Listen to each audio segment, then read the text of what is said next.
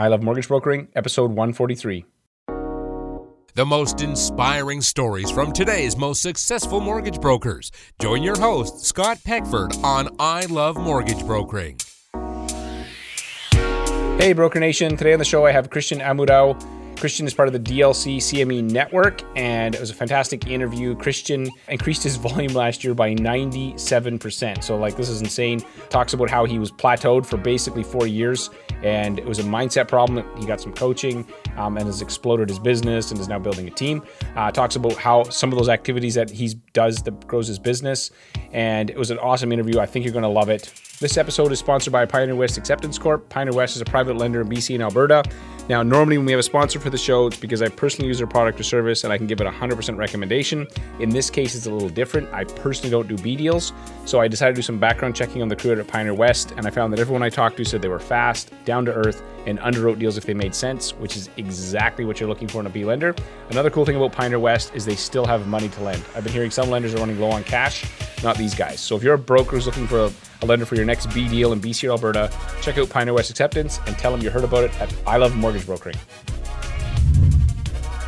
This episode is also sponsored by Lendful.ca. Lendful is an unsecured lending platform that does loans up to $35,000. They are super easy to work with. You simply send them an email intro to your client, and they take care of everything else. Uh, your client fills out an online application, and the appro- if an approval is issued, the money's dropped into their account within 24 to 48 hours, directly into their bank account. Oh, and they'll pay you a 1% referral as a thank you. Check them out at lendful.ca and tell them you heard about them on I Love Mortgage Brokering.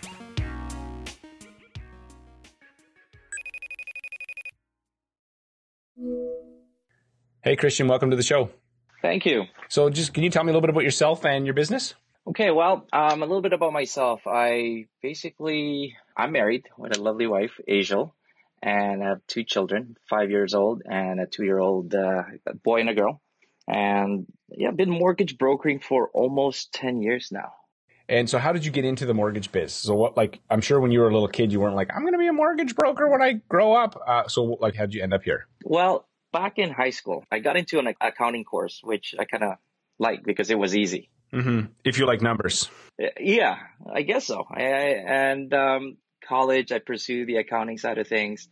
And then after college, my sister actually got into real estate around 2005, if I'm not mistaken, and just kind of following her footsteps because he's, she, she usually does pretty good in life. So I'm just kind of like, okay, I'll, I'll take the course. And after I got the license, I decided to actually, I didn't realize that I can actually do the mortgage brokering side of things. So, so I dug a little bit more deeper about the whole mortgage brokering, what, what it is and what it does or compensation and all that good stuff. And I decided to become a mortgage broker instead of a realtor. So I had the same situation when I took my course. There was no mortgage broker course. It was just real estate. And then mm-hmm. you could choose either path. And so I think I, I, reached out to them a few years ago just out of curiosity and said, yeah, you can get a real estate license if you want. I'm like, what? So I don't know if it's still true, but they were at the time. They were like, yeah, you can do it because you took the same essentially the same course. Okay, so you decided, hey, I want to be in the mortgage business, not in the real estate business. So like how were those first few years? So when you first started out what was that like? Well that was a little different because i was in the car insurance industry prior to that.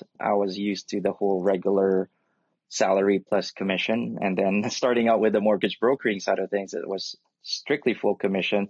And i've attended some courses and trainings but uh, it was a little bit of a different world or different kind of uh, workflow for me. So there's definitely an adjustment period and a learning curve and uh, the first two years was a little rough. What happened to make it turn from going like, okay, I, you know, I'm holding on for dear life to, hey, I'm actually I think I got this. When did that happen? That happened when I switched to another office. Basically, sat down with an underwriter, just sitting down with them, watching how they do it, the dialogues and the workflow, you know, the ins and outs of you know the income, the liability, the credit side of things, and just learning, learning the whole thing from scratch. Right. And then after I'd say about a month of doing that, just really just sitting down, not being paid on anything. I'd say I spent about, you know, for three to four hours a day just watching and sitting in in appointments, just listening in, just trying to absorb as much as I can. Kind of like, okay, well, I think I have this. Basically, go out there again and just kind of try and solicit business from realtors and my my circle of influence, and you know, just learning as I go. So you essentially job shadowed. Pretty much for free, basically, no for no pay. Yes. Well, I should be paying them. you should be paying. You know, here's the crazy part. So you take, you spend your mortgage course, on your mortgage course, and you get your license, but you really don't know squat. No. And it's a thousand bucks, let's say. If you want to be a hairdresser, you're going to spend nine to ten thousand dollars. You know, go cut hair, and the income potential for cutting hair, unless you're cutting like Oprah's hair, is pretty slim compared to mortgage brokering. But people think that that's enough. It's not. Like you need, like I think it's genius that you actually saw, because then I'm sure your confidence was higher. You're like, hey, I actually can do this. I know what's going on. You're like, I have. This would be like uh, somebody who goes to a hairdressing school, never cuts anybody's hair, and they come out and they go, well, I took all the theory, but I don't know if I'm I don't, like, do I, uh, you really want me to cut your hair? Because I have no idea if I'm going to mess it up. I had that feeling when I was doing my first few files, right? Just kind of like, okay, well, here we go. Right. Yeah. And but we're having sort of sitting in and have, so that was that was awesome. That's a really good idea. So that's a, a, kind of springboarded you. So okay, before we dive into the rest of your story, I always like to ask about a quote that's had an impact on you. Can you share a quote that's had an impact on your life or business? One that sticks out right now where I'm at is the Napoleon Hill. It goes by whatever the mind can conceive and believe, it can achieve. Okay, so that's an awesome quote. How do you apply that? Like what how do you internalize that and make that work in your day to day? Yeah, well, here's a little bit of a background with that quote. Basically, I mean, I've read that book a long time ago, but it never really stuck on me. But over the years, I've been working as a mortgage broker, what, since 2008 full time. And during those years, I kind of plateaued my production to a specific volume. And I can't seem to break through that plateau. And uh, I signed up with a coaching uh, with uh, Craig, Craig Vetter, and, you know, just basically, you know, I told him where I want to be, where what my goals are, and uh, yeah, basically we worked on the mindset side of things because I think the whole thing that's holding me back was me. It's right. just that I I didn't have that belief that I could actually do more. Yeah, I think that so I totally agree. Craig's a great guy too. I feel like with mindset, it's like your operating system, right? So somebody could come along and say, "Hey, here's a great new app for your business. You should run it." And you're like, mm, "My operating system will not, you know, does not compute." And until you change the mindset, which is like your operating system, it doesn't matter which tool or tactic or somebody comes along with these wonderful things. Unless your operating system is going to accept it, it will not work just because. Mm-hmm. And so that's awesome. So how long were you stuck in that plateau is my first question. The second question is, is how long did it take for the mindset to start to shift? Okay. Well, 2008 to say 2014, my production was pretty stagnant. Well, mind you, it was it was pretty decent, but it was stagnant right. nonetheless. But uh, 2015, when I started seeing it, and then 2016 is when I kind of blew my numbers out of the water there. Just what kind of a percent increase did you see from 15 to 16, if you don't mind me asking? My volume increased 97%. Really? Like you're not joking, right? I was actually tracking the numbers. It's actually 97.33. It was amazing. I kind of expected that that's going to happen because back in well i started working with craig late in september of 2015 and we were talking about numbers and all that and we were doing some goal settings for 2016 and i just okay he asked me what i wanted to do and i just dropped the number. Did you think you could do it? And so the number whatever you said to him did you really at the time when you were stuck in this plateau and you said hey i want to do you know x yeah. did you really think you could do it? At that time i just basically thought, oh, okay, it would be nice to have this. I kind of did that whole reverse, trying to figure out the income side of things. Like, it would be nice to have this monthly income. Mm-hmm. Like, you know, try to picture, envision the the whole lifestyle, or just you know, the, a little bit of a financial freedom per se. That okay, well, that would be nice, right? You know, everything's done. Like, mm-hmm. just drop the number there and says, okay, well, did I believe in it? I, was, I said it would be nice, but at some point, I wasn't totally convinced until I actually, you know, really envision why do I want to have that Right. Or what does it mean for me? Yeah, you got to attach meaning to it, right? Exactly, exactly. I think that's where I was kind of getting stuck. And again, Craig kind of helped me with the whole mindset of things. He got me into reading and the, into meditation and journaling side of things. That was to me at one point I was kind of like, oh, it's a little cheesy, right? I didn't quite believe it, but you know, the more I do it, the more kind of like, oh, okay, yeah, but it goes back to the operating system, man. It's like, you know, if you have this iPhone with an old operating system, you can't run any of the, the new apps because you just will not, they're like, won't accept them. So, okay, from the start of seeing, working with Craig, getting mindset coaching, how long did it take for you to actually feel like a shift? Well, that one, I would say not until beginning of like the first quarter of 2016 i was like whoa where, where are these numbers coming from just kind of like i guess i'm doing something right we're working on something that magical here. So yeah, just kind of kept on doing what what was working back then. Right. Okay. So then let me ask you about if we use this whole, you know, operating system and app metaphor. So what apps or what things, what specific tactics did you start to do that you weren't doing before now that your mindset was shifting? What kind of activities were you putting in place? Well, the first thing would be having the positive expectation, believing that what I'm doing is right or what I'm doing will produce results. I'm sure your day to day from nine to five looked different post operating system upgrade versus like the last kind of three or four years. So what were you doing specifically different? Actually, that's the funny thing with my activities. Like I didn't really change anything. Like I was still doing the same thing, like coming to the office, doing my calls, following up my clients and my referral sources and all that. The consistency got better, but as far as did I change my dialogues? Did I add another system in place? Not really. Just more on that was, I think that was the only thing that I, I know that I was the only thing that changed because I'm still doing the same thing as that, what I was doing. Okay. Yeah, this is interesting to me. So you're saying in 2009 to what years was that you were kind of plateaued? Eight to, it was eight to 12? 2008 to 12, it was pretty minor growth.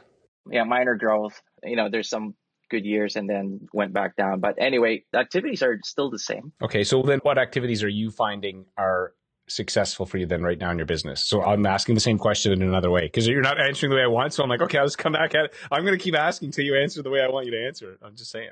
I think it was the only thing that's really been consistent is the phone calls. Like, uh, what am I doing? Maybe I've gotten better on my dialogues. Maybe the way I speak, or maybe the energy that I'm communicating with clients are a, little, a lot more positive.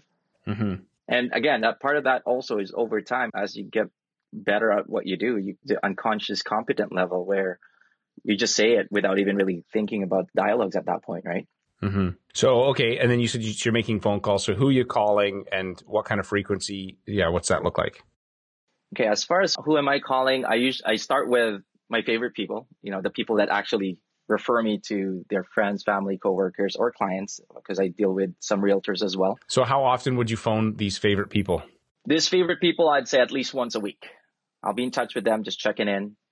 How's it going? How are things? Do you have any referrals for me? So do you say that? Would, if, so if I was your realtor, if I'm like your realtor, which first of all, like what the heck am I doing as a realtor? But if I was and you called me, what would you say to me if I, if we talk every week? Okay, well, basically, hey Scott, how are things? How's business? How are things with? Because if I'm if I have that relationship, I know that you know they have kids or you know if their kids are playing sports or anything, right? Mm-hmm. So we we connect in a personal level genuinely right? That I actually am interested of finding out what's going on with their life personally. Then I transition into how are things in the business side of things? Can I help you with anything? Do you have any files that needs looking after?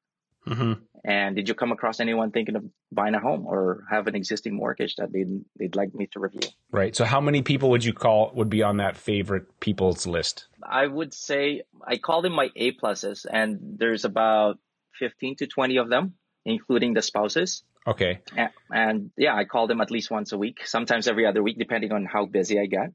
So would you call the spouse? So like if I'm a realtor, would you call my wife too? Unless like it depends. If the spouse is involved in the business, yes. Okay. Who else do you call? Okay, so I, I got my uh, realtors and my uh, other referral sources. I've got some clients that are actually referring me on a regular basis. And keep in mind, I don't pay for any referral fees or anything. Mm-hmm. They just refer me because I guess they like me, right? Mm-hmm. And I call them, just checking in again. How often would you call them? So let's say I'm one of your buddies. What kind of thing does these people do? Are they like tradespeople? Are they self-employed? What? Are, like, just paint a picture. You don't need to give me like name, phone number, right. you know, SIN number. Because if you did, I would phone them. No, just kidding. Uh, paint a picture for who this type of person is that's sending you business that's not a, a real estate agent. I've got. Let me think.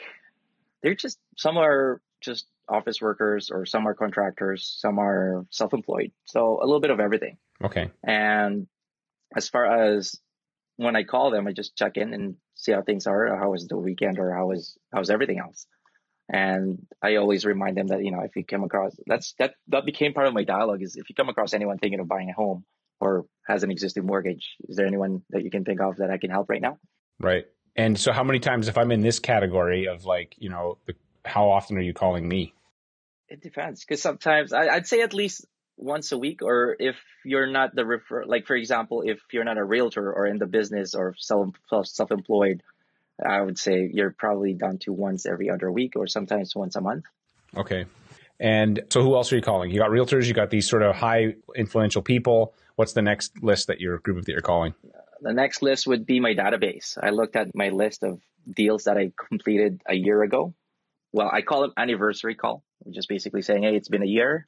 How are things?" Same, pretty much same same dialogue. How are things? How are how's your mortgage payment? You know, and I looked at if they're on a monthly payment, I would recommend, you know, have you thought of doing a biweekly payment?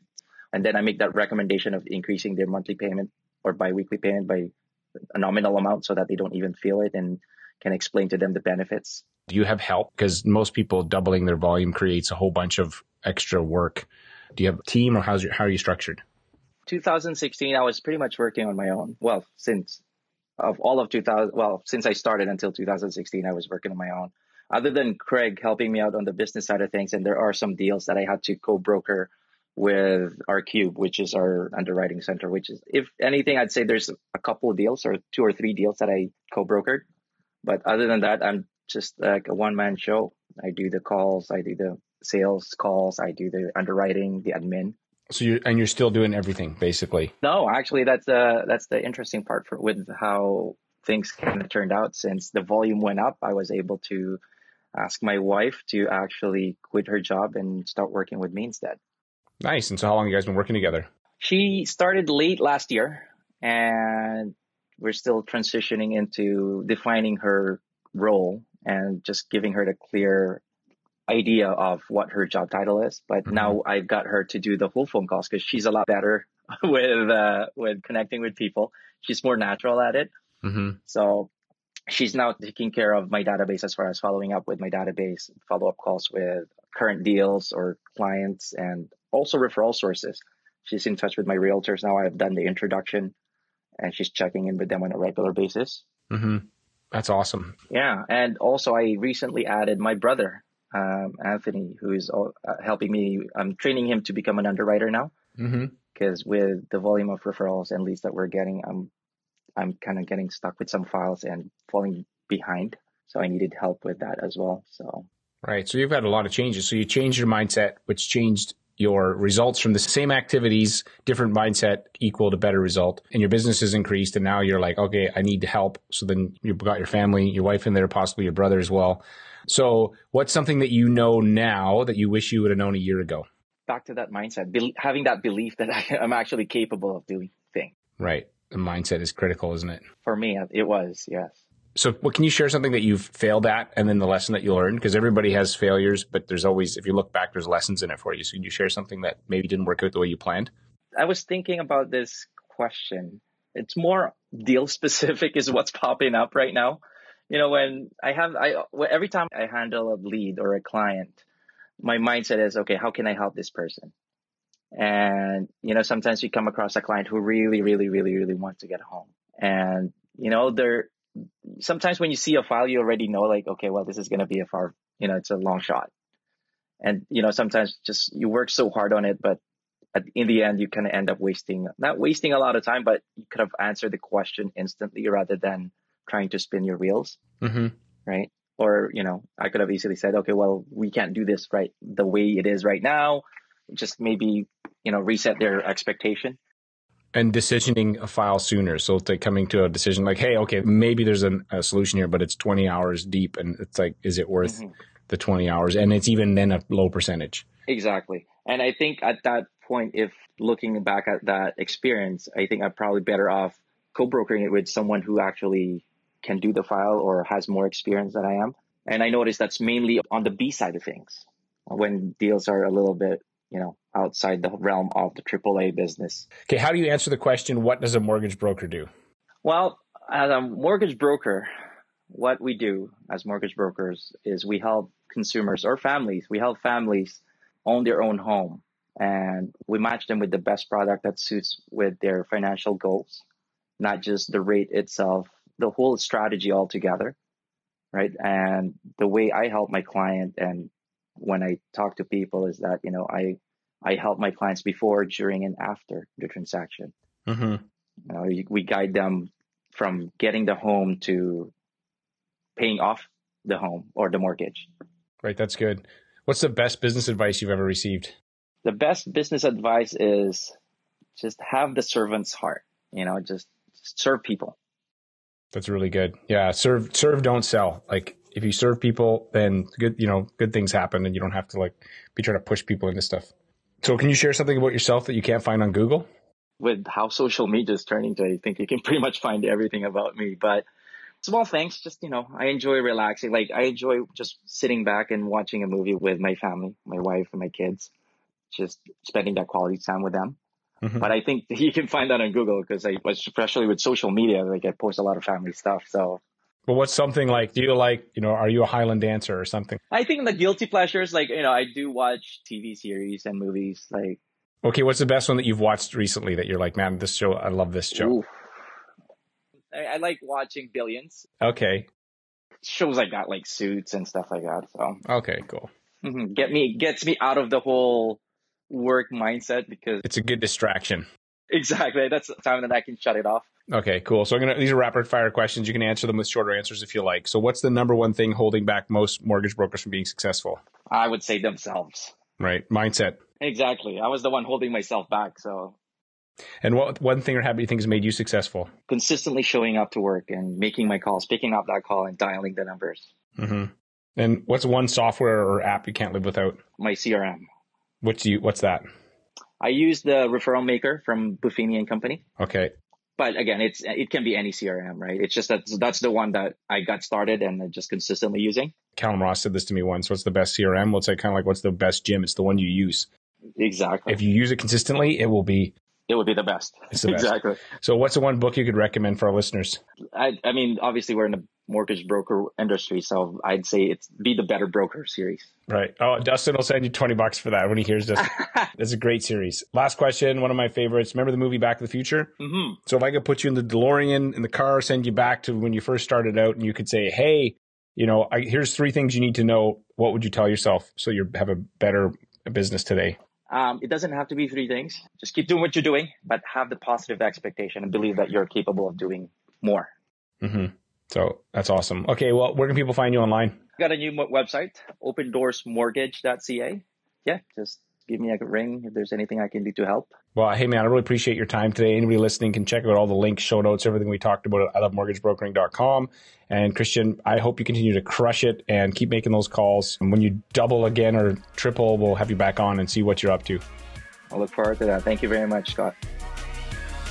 Thanks for listening. If you like the show, please head on over to iTunes and leave us a review. If you do, you'll get three deals in the next week. Okay, that's not entirely true, but we'd really appreciate it. Also, you can check out everything at ilovemortgagebrokering.com. See you next week.